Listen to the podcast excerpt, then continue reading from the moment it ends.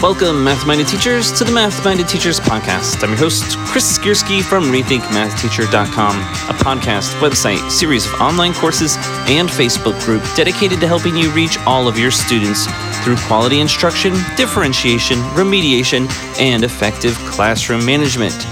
Let's get started with episode 7 Why I Give My Students Second Chance Tests.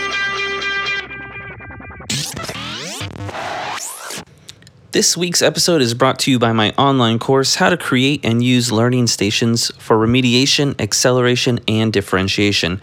In this three part online course, I will walk you through how to set up skills based learning stations so that you can remediate or accelerate every student in the room. You'll meet every student's need by giving them quality instruction on the skill they need to develop as well as giving them sufficient practice with immediate feedback so that they can obtain mastery. You'll use these skills as your data collection component, and built into them is how to celebrate their success, which your students will love. You can learn more at rethinkmathteacher.com slash learning stations and click on the online course icon. Again, that's rethinkmathteacher.com slash learning stations. So recently, I had the privilege of teaching one of my daughters how to ride a bike. Now, being a teacher and an athletic coach, I felt like I was qualified to do this, and I began with some quality instruction. I modeled for her how to do it, and I taught her the basics that she needed so that she could successfully ride a bicycle. I gave her lots of practice and would help her along the way, and at the end of the allotted time, I gave her the test. That's right. I put her on the bike, gave her a little push down the street, and watched her ride, hoping that she would remember everything that I had taught her. Unfortunately, she did not, and she fell down and skinned her knee pretty bad. So I labeled her a D, and then I progressed her from bike riding to unicycle riding. Now, obviously, that's not what happened, not even close. But hopefully, as you heard that story, you had some negative feelings towards me as a parent and maybe even as a teacher. And what I want to, you to think about is this is exactly how we teach our students math. We teach them the skill, how to do it, we model it, we give them some practice with some feedback, then we give them a test. And regardless of what information we get from that test, we label our student with a letter grade and then we progress them on to the next, more challenging skill. But if the student failed the test, that means they're not ready for the next skill, yet we're moving them on anyways. So here's what I do after I give my students an assessment, I look at the score to determine whether or not they have mastered the concept with a little bit of grace. So it doesn't have to be 100%. I actually go for about an 80% to demonstrate mastery. And if they didn't get that score, I remediate them. I put them in a learning station on that skill so they can have more time to learn and practice the skill so that they can actually master it. Now, when I tell people that I give my students multiple chances to demonstrate mastery on a skill we've been working on, I'm often met with resistance. Many teachers contend that I'm not keeping them accountable, or I'm, that I'm rewarding them for not learning the material, or not giving their best effort. But I disagree for several reasons. First, I'd like to make the argument that we don't all learn at the same pace. First of all, all of us, I believe, are naturals at some skills or concepts. For example, being a math teacher, I'm fairly good when it comes to picking up math skills. You might say I'm a natural. I bet that most math teachers are. However, when it comes to artistic things, musical things, I'm far from it. You probably have students who are the opposite. They're natural at athletics or art or music, but when it comes to academics, they're not natural. For me to pick up an artistic or athletic skill, I require a lot more practice than most. Some of your students require a lot more academic practice to master the skills you're teaching them in the classroom. Now, we all say that we believe this. We say that we're good at some things and not good at other things, and believe that that doesn't make us lazy or dumb or that we don't put forth a good effort when we try. Yet, when it comes to our students in the math class, we don't extend them the same grace. We just assume that everybody learns at the same pace at the same time, and those who don't, well, it's because they're not trying very hard. Maybe it's because they're not natural at learning math. Maybe they need more practice than most. Maybe they're below average when it comes to math and they need extra time or extra practice repetitions before they can master it.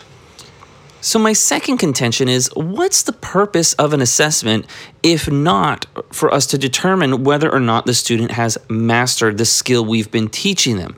And if they haven't mastered it, why aren't we remediating and accommodating them? Why aren't we working to help them master it? Especially if mastering that skill is foundational to mastering the next skill. Imagine if I was teaching you how to ski or snowboard. So we went to the bunny slopes and First, I started trying to teach you how to stand up on the board or the skis and how to balance and turn, and most importantly, stop. But now think maybe you tried for a while and you hadn't gotten it, yet I decided, okay, now we're going to go on to a more challenging, difficult, and potentially dangerous course. That wouldn't make sense. We're supposed to teach skills progressively so that once the student masters one skill, then they can go work on the next one, especially in math when a lot of these skills build upon each other. But that's not what we're doing with our assessments.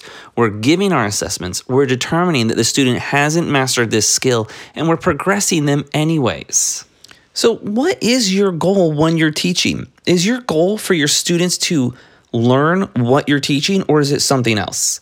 A lot of teachers have the goal of getting through the entire curriculum in a year or giving so many assignments every week or quarter. And I understand that there are expectations placed upon us by our superiors.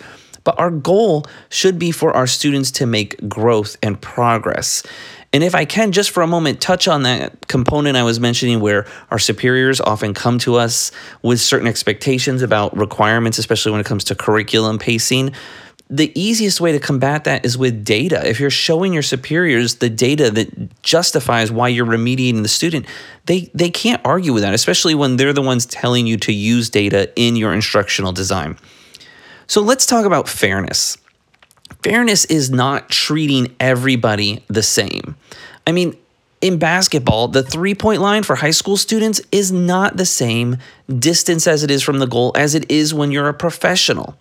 In the same way, I don't have the same expectations on my three year old child as I do on my high school students or my colleagues. We treat everybody differently in all areas of life to accommodate their age, development, their size, or their ability. And this should be true in your classroom as well. Fairness is not treating everybody the same. Fairness is having is everybody having the same opportunity to succeed. I'm going to say that again cuz I messed it up. Fairness is not treating everyone the same, it's giving everyone the same opportunity to succeed. If you have a student who's academically behind his peers, how, fe- how fair is it to hold him to the same standards, or to give him the same assessment, or expect him to master the same amount of material? Instead, you should give everyone the same opportunity to find success. And that might mean different academic targets, or mastering different concepts, or having different amounts of time to demonstrate proficiency.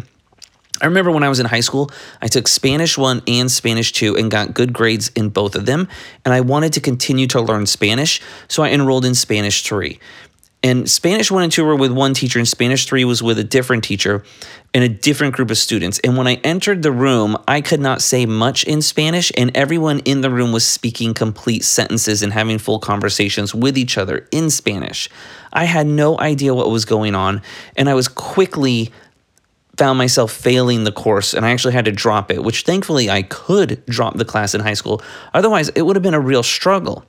Now, some of our students in our math classes, they're the exact same way. We're speaking a language they don't understand because they haven't developed all the skills needed to do the grade level work, yet we're not giving them an opportunity to remediate. And they can't drop out of the math class, they have to take it. So we have to be able to accommodate them. Now, the question that you should be asking, or that most people ask me, is how can I allow some students to retake the test or remediate that skill while others move on? And that's a fair question.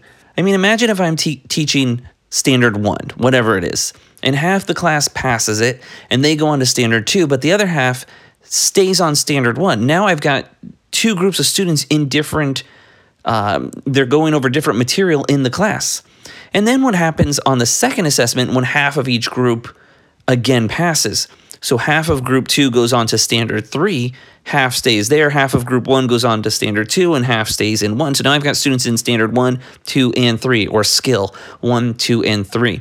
How do I accommodate everybody without stretching myself thin or trying to teach three different lessons? The answer is differentiated instruction. You have to meet your students where they are. And when we're talking about differentiated instruction in this sense of the word, we're talking about the content that's being delivered to the students. So it's not in like the product, what the students are doing or the task they're performing. They're not all working on the same skill but doing different activities. They're actually working on different skills. This is why I use skills based learning stations in my classroom. So when a student does not master concept one, I put them in a skills based learning station for that concept. And inside that concept, I have a t- tutorial because that's how we learn. We learn by being taught, so the students can go back and relearn the skill. And then I have lots of practice with immediate feedback because that's how we convert information into our long term memory by practicing it, practicing it correctly over and over again. And I build stations for each of these standards or skills that the students are working on in my classroom. So I can have students in Learning Station 1 or Skill 1 and a Learning Station on Skill 2 and a Learning Station on Skill 3 all at the same time. And I'm not needed to be in any of them for the duration of it or for the teaching of it. They're all self run, so I can move freely throughout the classroom and help everyone as needed. So, what about you? Are you punishing your students for needing more time than most to master a skill? Are you focused on student growth or are you focused on pacing?